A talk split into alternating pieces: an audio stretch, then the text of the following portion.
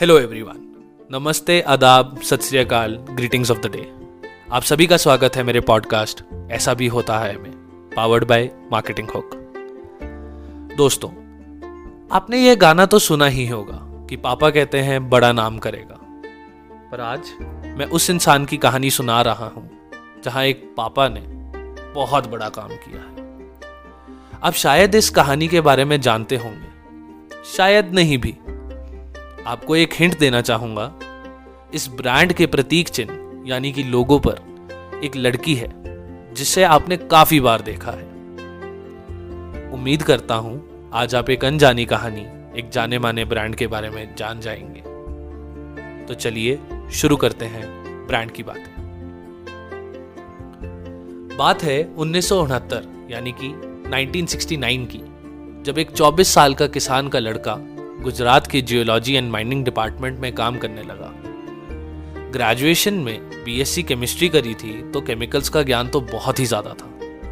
पर एक चीज़ उन्हें हमेशा खटकती रही। भारत में डिटर्जेंट काफ़ी महँगे दामों में बिकता था, क्योंकि ये डिटर्जेंट विदेशी कंपनियाँ सप्लाई करती थी। उन्होंने ये देखा तो डिटर्जेंट बनाने के लिए अपने 10 बाय 12 फुट के एक छोटे से कमरे में एक्सपेरिमेंट करना शुरू कर दिया। शुरुआत में मुसीबतें तो बहुत आई, लेकिन मजरूब सुल्तानपुरी साहब ने बहुत खूब फरमाया है और किशोरदा ने बखूबी गाया भी है। रुक जाना नहीं, तू कहीं हार के, कांटों पे चल के मिलेंगे साए बहार के। ये जनाब भी नहीं रुके और काफ़ी मुशक्कत के बाद एक दिन उन्होंने अपना डिटर्जेंट बना ही लिया। अब तक आप शायद इनके बारे में जान ही गए होंगे। और अगर नहीं भी जाने हैं तो आइए मैं आपका परिचय इनसे करवाता हूँ। ये इंसान और कोई नहीं, पर हमारी देश की काफ़ी जानी मानी हस्ती, मिस्टर करसन भाई पटेल है।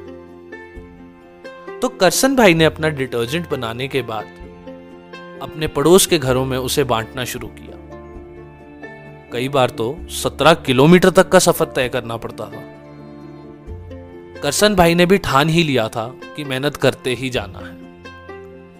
उन्होंने अपने डिटर्जेंट को मात्र तीन रुपए में बेचना शुरू किया, जो कि विदेशी कंपनियों के मुकाबले एक तिकाई, यानी कि वन थर्ड प्राइस पे था। अच्छी क्वालिटी और सस्ता दाम होने की वजह से ये डिटर्जेंट काफ़ी चला और करसन भाई ने अपनी सरकारी नौकरी छोड़कर इस पे काम करना शुरू किया। अब तक तो शायद ब्रांड का नाम भी जान गए होंगे। नहीं सर्च इंजन पर सर्च तो कर ही लिया होगा। अगर नहीं भी किया है तो आइए मैं आपको बताता हूँ इस ब्रांड के बारे में। यह ब्रांड निर्मा है। जी हाँ, ये वही निर्मा है जो हेमा, रेखा, जया और सुषमा और न जाने कितनी लोगों की पसंद है। और लोग इस गाने को 1970 के दशक से गाते भी आए हैं। पर निर्मा ही क्यों? दरअसल, बात यूँ है कि करसन भाई ने अपनी बेटी निरुपमा की याद में इसका नाम रखा था। निरुपमा का देहांत एक कार एक्सीडेंट में महज 11 साल की उम्र में हो गया था। यह ब्रांड करसन भाई को हमेशा अपनी बेटी के करीब रखे, इसलिए इस ब्रांड का नाम निर्मा रखा गया। और उस पर उन्होंने अपनी बेटी की एक छवि भी बना दी। आपको निर्मा के कुछ आंकड़े भी बताना चाहूँगा। निर्मा का शेयर डिटर्जेंट इंडस्ट्री में 35 प्रतिशत है। आज निर्मा में पच्चीस हज़ार से ज़्यादा कार्यकर्ता है और इस कंपनी का टर्नओवर बीस हज़ार पाँच सौ करोड़ रुपए से ज़्यादा है। निर्मा ने सन 2000 में हिंदुस्तान यूनिलीवर के सर्फ को पीछे छोड़कर देश का सबसे ज़्यादा बिकने वाला डिटर्जेंट का खिताब जीता था। तो ये थी एक पिता की कहानी, जिसमें उन्होंने अपनी बेटी का नाम दुनिया में अमर कर दिया। अगले हफ़्ते आपके सामने पेश करूँगा एक और ब्रांड की बात। उम्मीद है आपको ये कहानी पसंद आई होगी।